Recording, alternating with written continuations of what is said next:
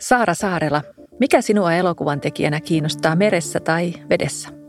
Ehkä voisi kysyä, että mikä ei kiinnosta.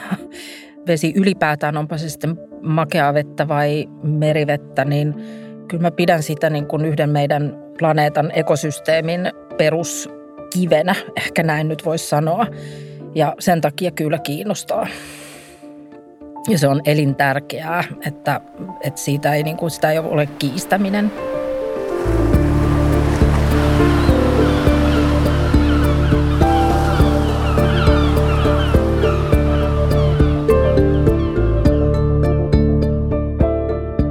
Tämä on Minun Itämereni, Jon Nurmisen säätiön podcast. Tällä kaudella vieraina on taiteilijoita, jotka inspiroituvat Itämerestä ja joiden taiteessa meri kuuluu tai näkyy. Minä olen säätiön toimitusjohtaja Anna-Mari Arrakoski Engard ja vieraanani on elokuvaohjaaja ja elokuvaohjauksen professori Saara Saarella, jonka uusin elokuva on nimeltään Veden vartija. Tervetuloa. Kiitos. Saara, Sanoin tuossa alussa, että vieraiden taiteessa näkyy meri, mutta vedenvartijassa keskeistä on se, että vettä ei ole.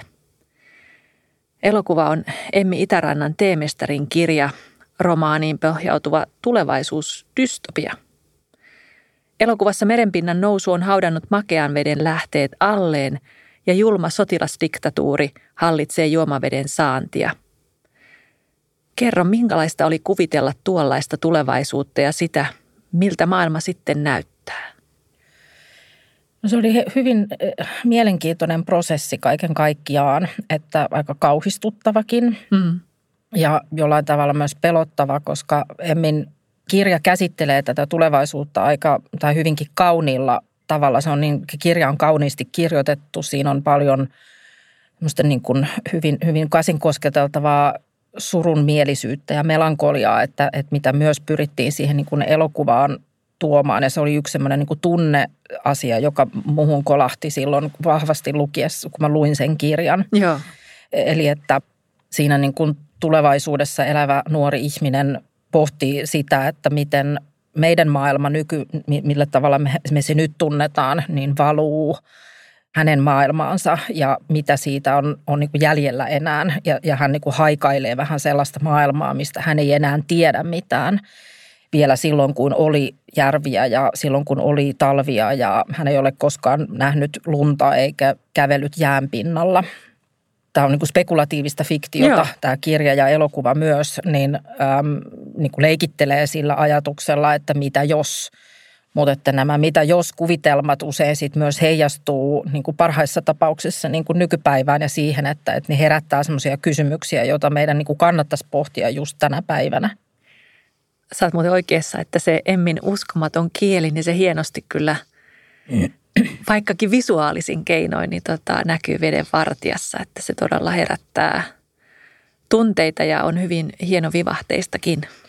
Joo, siinä, siinä niin kuin jotenkin sen luontokuvauksen ja, ja jotenkin tämän niin kuin menneen maailman, mä sanon, että ei se ole niin kuin haikailua, mutta se on semmoista niin kuin surumielistä melankoliaa, joka, joka myös on hyvin suomalaista mun mielestä. Joo.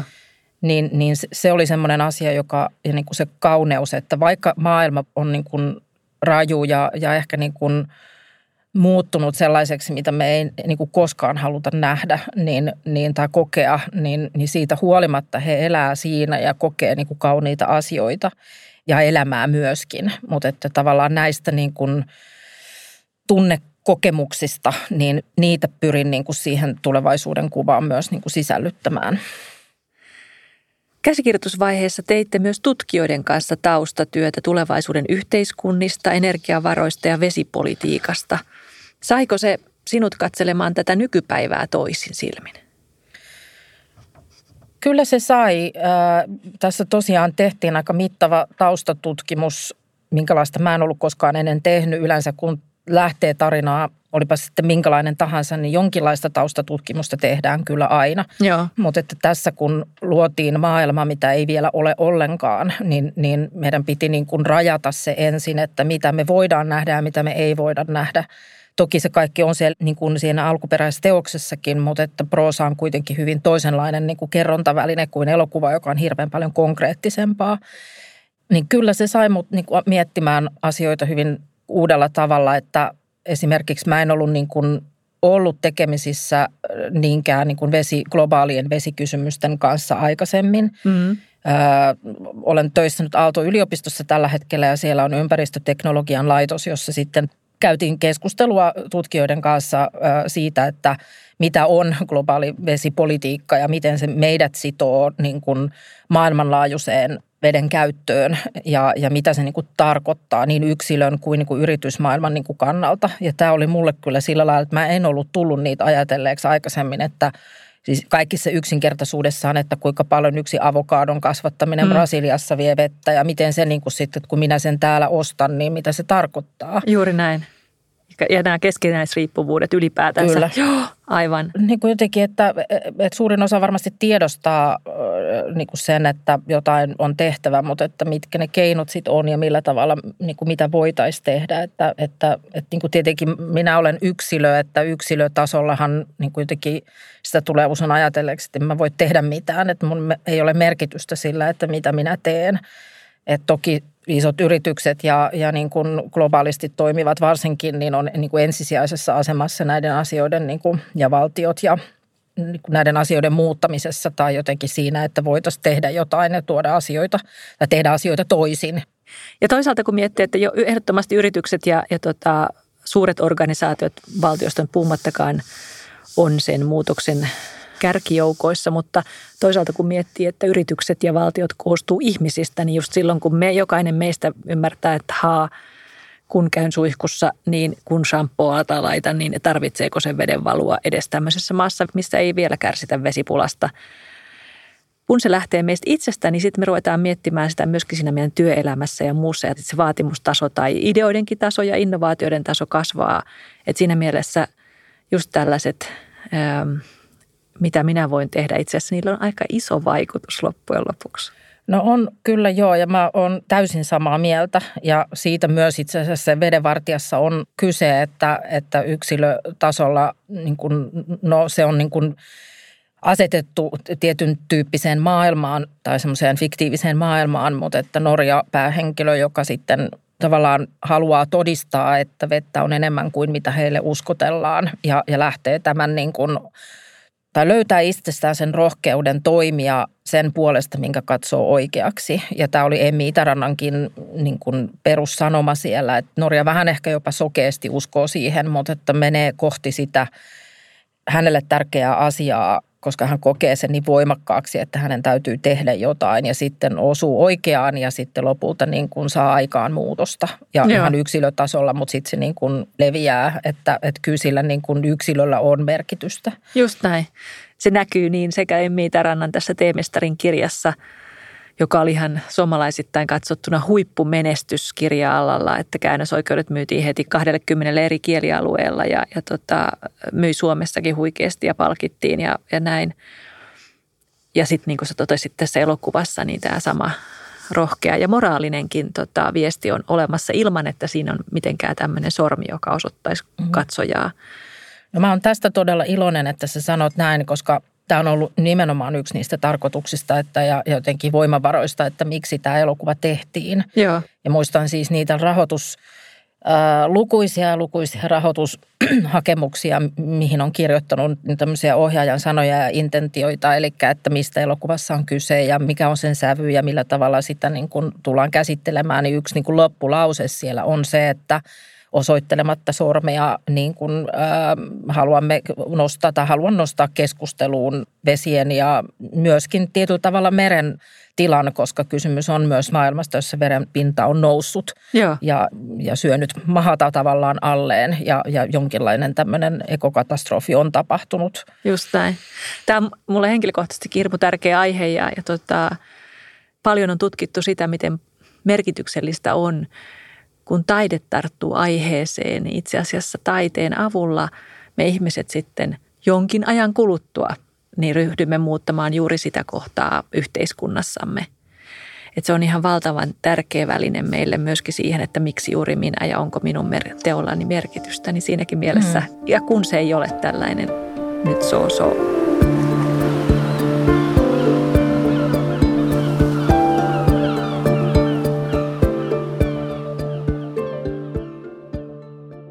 Saara, olet aiemmin ohjannut paljolti ihmissuhdedraamaa, muun muassa vuoden 2009 Väärät juuret. Tieteiselokuva on sinulle uusi aluevaltaus, eikä sitä ole muutenkaan paljon Suomessa tehty. Miksi juuri tämä science fiction tai skifi-teos ja veden teema kiinnittivät huomiosi? Hyvä kysymys. Mä, mä luulen, kaksi asiaa, jotka niin kuin yhdisty toisiinsa. Eli, eli tosiaan lukies, kun mä luin kirjan, niin mulle syntyi vahva tunnekokemus niin kuin siitä päähenkilöstä, että, että mulle niin kuin hänen rohkeutensa toimia oli, oli yksi niin semmoinen tai jotenkin semmoinen niin jääräpäinen uskominen siihen, että, että jotain on tehtävissä. Ja yhdistettynä siihen, että hän asuu maailmassa, joka ikään kuin me ollaan tuhottu. Joo. Ja sitten se tosiaan tämä niin kuin tunnelataus, se niin kuin haikeus, kauneus, melankolia, niin kuin nämä yhdisty niin kuin toisiinsa. Ja tota, mä en niin kuin alun perin jotenkin ajatellut niin vahvasti sitä tieteiselokuvan niin kuin määrettä sinänsä, vaan lähdin niin kuin aika sokeasti itsekin jotenkin, että mua kiinnostaa nämä asiat. Ja kun tosiaan samaan aikaan silloin... Öö, 2013, 14, 15, kun tätä todella sitten lähdettiin eteenpäin viemään, niin otin selvää ja luin artikkeleita vedestä ja myös itse asiassa paljon Itämerestäkin. Ja jotenkin kyllä niin kuin on, on, on ollut tietoinen ää, globaalista vesikysymyksistä ja tietynlaista vesikriiseistä ja, ja Itämeren tilasta tietenkin. Mutta jotenkin mä en ollut niin kuin aikaisemmin ehkä niin kuin tullut ajatelleeksi – tarinallistaa sitä millään lailla. Ja, ja, ja tässä se jotenkin sitten se tärkeä aihe ja asia, joka sitten oli niin kuin muhjunut päässä jonkun aikaa ja sy- tullut niin kuin semmoista sydänsuruakin ehkä, ehkä niin, niin, tota, niin kuin yhdistyi sitten niin kuin tarinaan, joka oli mun mielestä yhtäkkiä niin kuin kertomisen arvoinen. Ja mä, mä niin kuin sitten halusin tarttua siihen ja, ja niin kuin sanoin, niin vähän ehkä sokeasti ja tietämättä sitä, että, tai ajattelematta vielä siinä vaiheessa, että no onko tämä – miten skifi ja miten me tullaan se tekemään ja miten iso sen pitää olla tai miten me saadaan edes se tehtyä. Että, että se oli sama silloin, kun tuotantoyhtiö Buffon vein kirjan ja keskusteltiin siitä tuottajien kanssa ensimmäisen kerran, kun sen jälkeen kun he oli sen lukenut, niin ne sanoivat, että joo, tehdään. Ei he tiedä yhtään, että miten, mutta tehdään. Nimenomaan sen takia, että koska kukaan ei ollut tehnyt tämmöistä niin niin. oikeastaan aikaisemmin, niin, niin että ilman muuta – Muuttuiko sun suhde veteen tai mereen tämän elokuvan tekemisen myötä? Kyllä, kyllä se muuttui, joo. Että, että kyllä mä niin kuin katson nyt paljon tarkemmin, niin kuin en vaan omaa kuluttamista, mutta että niin kuin sitä, mitä tapahtuu myös niin kuin ympärillä ja kiinnitän huomiota paljon tarkemmin niin kuin asioihin, että – ja hirveän mielelläni jotenkin löytäisin myös väylää siihen, että miten pystyisi niin kuin vielä tästä eteenpäinkin, ei vaan nyt tällä elokuvalla, vaan ylipäätään niin kuin te- elokuvan tekijänä niin kuin jotenkin nostamaan vesiasioita ja kysymyksiä jatkossakin niin kuin esiin. Että kyllä se muutti niin kuin, ehkä niin kuin sillä lailla, että tuntuu niin kuin entistäkin tärkeämmältä niin kuin pystyä säilyttämään sekä meidän puhtaat järvet, mutta myös niin kuin puhua ja miettiä Itämeren tilannetta, että missä me mahdollisesti voidaan olla sitten niin kuin 30 vuoden päästä, jos, jos tota noin, niin asiat menee huonosti. Ja nyt itse asiassa tässä tilanteessa, missä nyt sitten ollaan tällä hetkellä, joka on aika niin kuin jännittävää, että kun NATO-kysymys ja mm. kaikki tämä, niin musta jossain mä näin semmoisen – piirroksen vaan siitä silloin vielä, kun Suomi mietti sitä NATO-jäsenyyttään tuossa jonkun aikaa sitten, että niin kuin sieltä Pietarin näkökulmasta, että miten ne NATO-maat niin kuin on tässä me, niin kuin ympärillä, että kuinka pieni siivu siellä sitten on niin kuin Venäjällä enää, niin, niin se, se oli niin kuin aika jännä, jännä jotenkin havainnollista. Mä en ollut tullut ajatella sitä sieltä perspektiivistä ollenkaan ja kuitenkin, että mikä mahti siellä on ja, mitä, ja myös tietynlainen uhka – Kyllä, näinhän se on.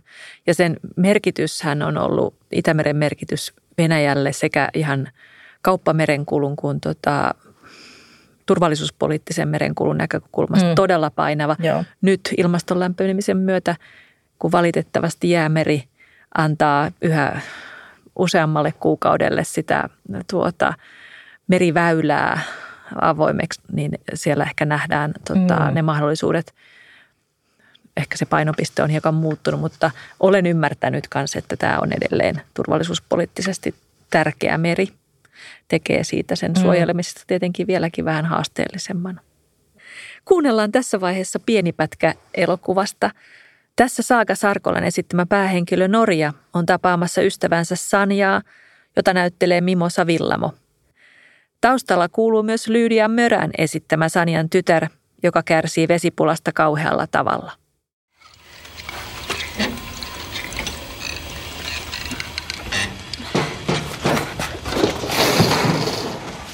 Mitä sä täällä? Miten sä voit? On se tosissasi? Sä teet liitosta armeijan vesiputkeen. No meidän vesiputket. Haluatko saman tien sen ympärä sun oveen ja arestiin? Ei tarvitse armeija vaivautua. Mä voin tuoda sulle vettä. Mä en oo kerjäläinen. Mut kuollut varassa on parempi. Kaikki ei voi valita. Ja sä asut kiinni. Ja sit minäkin on vesirikollinen. En minä ole rikollinen. Tietenkään ole. Eiks niin? Okei. Okay. Okei. Okay. Tässä kohtauksessa ilmenee aika kammottavalla tavalla, miten veden hankkiminen voi olla hengenvaarallista ja rangaistava teko. Minkälaisia ajatuksia toivoisit, että katsojalla herää tästä kohtauksesta ympäristön tilaan liittyen? No ehkä niin kuin tässä elokuvassa vesi on isommassa mittakaavassa voisi ajatella niin, että niin kuin jopa metafora tai – allegoria ylipäätään niin kuin luonnonvaroille ja, ja siitä, että miten me ihmiset käytetään näitä varoja tällä maapallolla. Että kyllä mä niin kuin haluaisin katsojan ajattelevan, että niin kuin tuossa aikaisemmin sanoin, että on mitä jos leikki, että mitä jos näin olisi, niin mitä se tarkoittaisi. Eli, eli jos meillä olisi veden säännöstelyä, niin se silloin tarkoittaa sitä, että, että ihmisillä on vesikiintiöt ja ne käyttää sitä saavat käyttää tietyn määrän vettä vaikka per viikko ja sitten se vesi on loppu. Et me ollaan niin totuttu yltäkylläisyyteen ja siihen jotenkin pidetään niin itsestään selvänä sitä, että kaikkia koko ajan on ja pitää olla koko ajan vaan enemmän. Mutta että mä ehkä sen, että, että voisi ajatella myös toisin. Ja se ei ole huono asia myöskään. Toki tässä se on nyt käännetty siksi, että ihmiset siitä myös kärsii jotta, koska elokuvassa täytyy dramatisoida ja täytyy niin kuin muuten, jos, jos niin kuin, mutta voi olla, että seuraava elokuva itse asiassa on, onkin utopia, että jos olisikin asiat niin kuin menneet toisin, että toki sinne sitten tarvii joku uhka tai vääntö tehdä, koska muuten niin kuin, jos ilman konfliktia ei synny elokuvaa tai ilman dramaturgiaa. Ihan ajatus. Ja se on ihan totta, että me olemme tottuneet hyvään. Meillähän menee niin kuin Roslingin tutkimukset on osoittanut, että meillä menee paremmin kuin 30 vuoteen. Ja nyt sitten on ensimmäinen kerta, kun Suomessakin on tämä energiapula. Mm. Me todella joudumme miettimään, että riittääkö sähkö. Niin. siinä mielessä tämä Vedenvartija onkin yhtäkkiä hyvinkin ajankohtainen elokuva ja teema on hyvinkin ajankohtainen. Niin, no tämä on ihan hyvä pointti. Mä en ole tullut tätä itse asiassa hirveästi ajatelleeksi. Mä olin ajatellut sitä kyllä, että mitä jos meidän demokratia ei yhtäkkiä olisikaan mm. se vallitseva ö, yhteiskuntamuoto, mitä tässä niin kuin, niin kuin jotenkin pyritetään puolustaa, että mitä jos, koska siitä on niin kuin lukuisia merkkejä, että näin ei ehkä tulevaisuudessa välttämättä edes ole että millä me rakennetaan tulevaisuuden yhteiskuntia, että sehän tässä myös on niin kuin mukana, mutta että toi pula-aikana eläminen ja energiakriisi ja muu, niin kyllähän se, joo, kyllä se tässäkin niin kuin tietyllä tavalla sen voi nähdä niin kuin siihen, että se niin. Niin kuin tuo jotenkin näkyväksi näitä, näitä kysymyksiä nyt myös. Aivan. Kun kysyit, että, että onko se niin kuin muuttanut mitään tai muuta, niin kyllä mä niin luulen, että se, se, se niin kuin isoin, että se – että kun itsekin on jotenkin niin tottunut siihen, että on, on toimeentuloa ja on mahdollisuuksia niin kuin kuluttaa ja, ja, ja, ja elää tietyllä tavalla, mutta että se, että, että se ei ole niin kuin huono asia ollenkaan ajatella asioita toisiin. En tarkoita sitä, tai että mitä se niin kuin tarkoittaa, ehkä on semmoinen kysymys, mikä nyt mulla pyörii päässä, että, joka sitten liittyy tietenkin siihen yksilövaikuttamiseen ja siihen, että onko se vain sanoja vai onko se tekoja ja mitä tekoja ne on ja, ja miten se liittyy niin kuin siihen, että millä tavalla, mitä valintoja tekee omassa elämässään ja, ja muuta. Että ne, ne niin kuin liikehdinnät tavallaan on niin kuin tapahtuneet. Ihana kuulla. Ja sitten mä näen, että tosiaan, että tota, nämä on nyt ne aiheet, jotka meitä kaikkia puhututtaa – on tietenkin muistettava, että ihan kaikilla ei ole mahdollisuus vaikuttaa niin paljon, koska sitten osa vaikutusmahdollisuuksista riippuu, eli, niin kuin, riippuu elintasosta ja, ja tota, jopa elinpaikastakin osin. Mutta tota, on myös paljon kysymys siitä, että mitä niin kuin pitää tärkeänä ja sitten löytää niitä toisia vaikutusmahdollisuuksia. Joo, ja mä vielä tähän sanon sen, että siis tässä vedenvartijassakin niin kuin Sania, eli tämä päähenkilön paras ystävä, niin hänellä ei ole varaa valita. Just näin. Että hän yrittää vaan selviytyä tyttärensä kanssa ja, ja, ja niin kuin pitää hänet hengissä. Ja, ja sitten taas niin kuin Norja, joka on vähän tämmöisestä paremmasta perheestä, niin he – tai hän pystyy sitten, hänellä on se ikään kuin etuoikeus siihen, että hän voi valita ja hän voi niin kuin tehdä asioita ehkä toisin ja hänellä on niin kuin ollut, ollut sellainen tilanne aina, että ehkä se myös tarkoittaa sitä, että tietyillä ihmisillä on vastuu ja velvollisuus myös auttaa niitä, ketkä eivät siihen itse pysty. Aivan.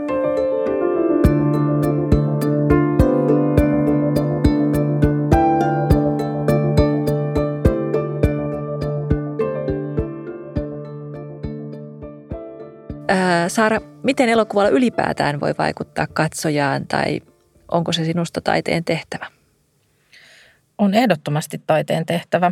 Sanoisin, että jopa ihan siis viihdyttämälläkin voi vaikuttaa ja, ja kyllä niin kuin elokuvan voima on siinä, että se on vahva tunnekokemus ja, ja, ja tarina.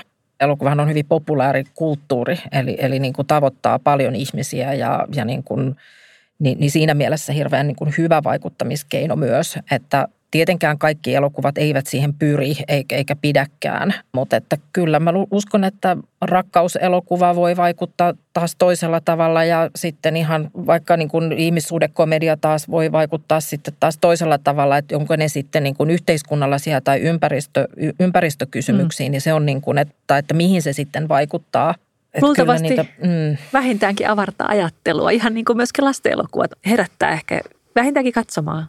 Joo, ja, ja että niin kuin sanoin, että, että mulle niin kuin elokuvan tekeminen on nimenomaan niin kuin tunteisiin. Et toki se, on, se voi olla myös älyllistä, ja, mutta että tunnetta siitä ei voi koskaan poistaa. Ja se on mun mielestä myös elokuvaohjaajan niin kuin yksi iso työkalu, jota myös yritän opettaa, että, että osattaisiin ähm, – herättää niitä tunnekokemuksia katsojissa, koska sillä tavalla pystyy vaikuttamaan myös tai katsoja vaikuttuu.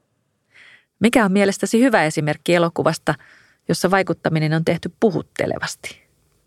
No ehkä mulla tulee niin kuin kaksi nyt elokuvaa mieleen, jotka on nyt vähän tätä skifi-lajityyppiä. Semmoinen elokuva, joka meitä tota, inspiroi tietyllä tavalla vedenvartijaan, niin oli semmoinen kuin Children of Men – mm-hmm. onko se ihmisen pojat suomeksi, jossa niin kuin ei enää synny lapsia. Ja, ja sitten tämmöinen yksi äh, henkilö sitten tavallaan värvätään suojelemaan yhtä naista, joka sitten oikeastaan ainotta naista, joka onkin raskaana. Tai että se on ihme, että hän on raskaana, koska uusia lapsia ja ihmisiä ei enää synny. Ja siinä oli joku semmoinen mulle niin kuin iskostuvan, kun se on hirveän komeasti tehty –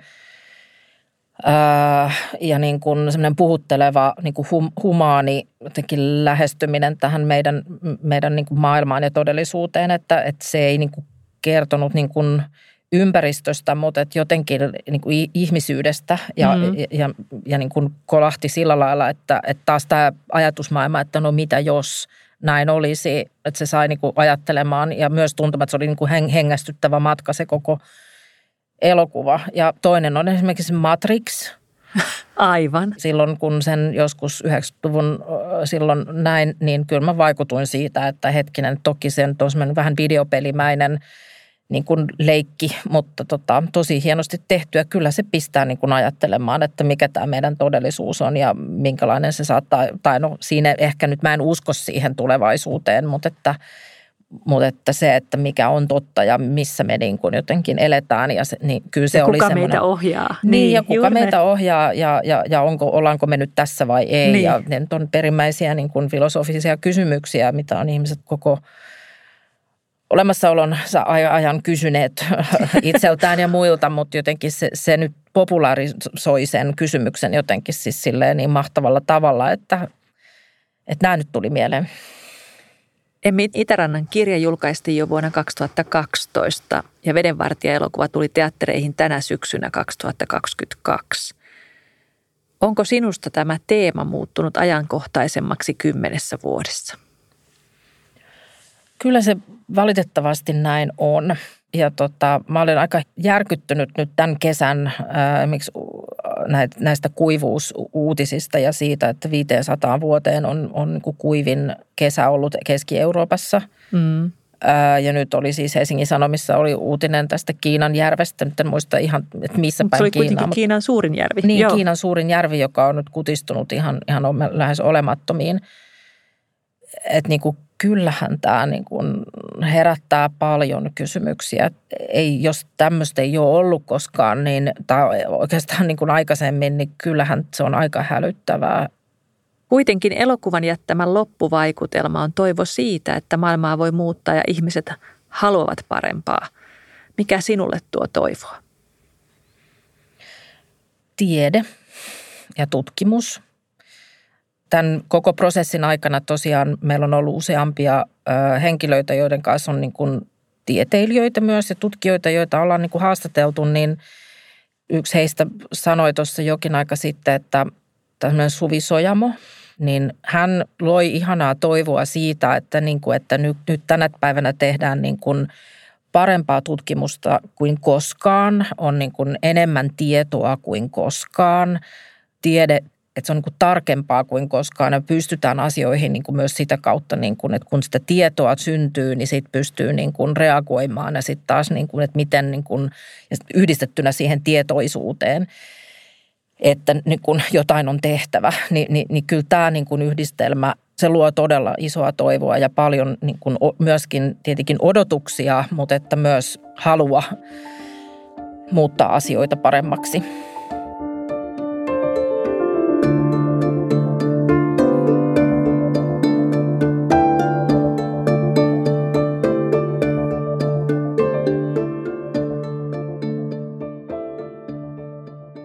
Mikä Itämereen liittyvä teos inspiroi sinua tai on jäänyt mieleen? silloin kun me suunniteltiin vedenvartijaa, niin Aamos Rexin muistaakseni avajaisnäyttely Helsingissä oli japanilaisen sen digitaalisen taidekollektiivin kuin Team Lab, niin heidän tämmöinen niin kuin digitaalinen kokonaisteos, mikä sitten oli siellä niin kuin semmoinen immersiivinen teos, joka oli siellä museossa. Ja sen yhdessä huoneessa oli tämmöinen vesiteemainen niin kuin seinämä, joka on niin kuin digitaalista vettä, mutta että mä uskon, että se oli jotenkin tehty varmaan niin kuin meren oikeaan meren niin kuin aaltojen liikkeeseen ja se niin kuin vyöryi siellä seinillä. Ja, ja tota noin, niin se on niin kuin sen verran digitaalista, että, että se niin kuin tajus, että tämä ei ole niin kuin ihan oikea, että siitä oli jotenkin korostettu sellaisia niin kuin vaahtopäitä ja elementtejä, mutta sitten se kuitenkin se liike oli niin kuin sellaista – ja se oli niin iso siinä huoneessa, että sitten kun se meni siihen niin kuin seisomaan keskelle, niin se oli mulle semmoinen niin kuin, se olisi ihan kuin olisi ollut jossain niin kuin pienessä veneessä keskellä Itämerta jossain tuolla niin kuin, ehkä jopa semmoisen myrskyn silmissä, mutta sitten siinä oli jotain todella sellaista niin kuin, äm, niin kuin syleilevää, että se liike oli myös kauhean niin kuin, se ei ollut uhkaavaa ollenkaan, vaan semmoista niin kuin kaunista jotenkin mukaansa ottavaa, vaikka se oli sitten niin kuin teoksena, siinä oli hetkiä, että jolloin voi ajatella, että se jotenkin hyökyy päälle, mutta sitten toisaalta se myös yhtä lailla niin kuin oli voimaanottava. Ja tietenkin se yhdistyi, kun ollaan Helsingissä ja näkee tämmöisen teoksen, niin mulle se niin kuin automaattisesti yhdistyi niin kuin Itämereen tietenkin, koska se on meille tämä meri, että en mä niin kuin mihinkään muuhun mereen sitä yhdistänyt, vaan että näin kyllä niin kuin suoraan sen olevan niin kuin te, kun se oli vielä niin kuin en tiedä, oliko se tehty suoraan ö, aamosreksiä varten vai onko se ollut jossain muualla esillä aikaisemmin, mutta että se, niin kuin, että mun mielestä se oli Itämeriteos. Ja, ja se inspiroi meitä niin kuin myös osana sitten vedenvartijassa on semmoinen kohtaus, missä tämmöisiä niin kuin aaltoja näkyy taustalla, niin, niin se oli inspiraatio siihen kohtaukseen myös. Ihana kuulla. Lämmin kiitos, Saara. Tämä oli minun Itämereni, Jon Nurmisen säätiön podcast. Lisää jaksoja löydät esimerkiksi säätiön verkkosivuilta www.jonnurmisensaatio.fi.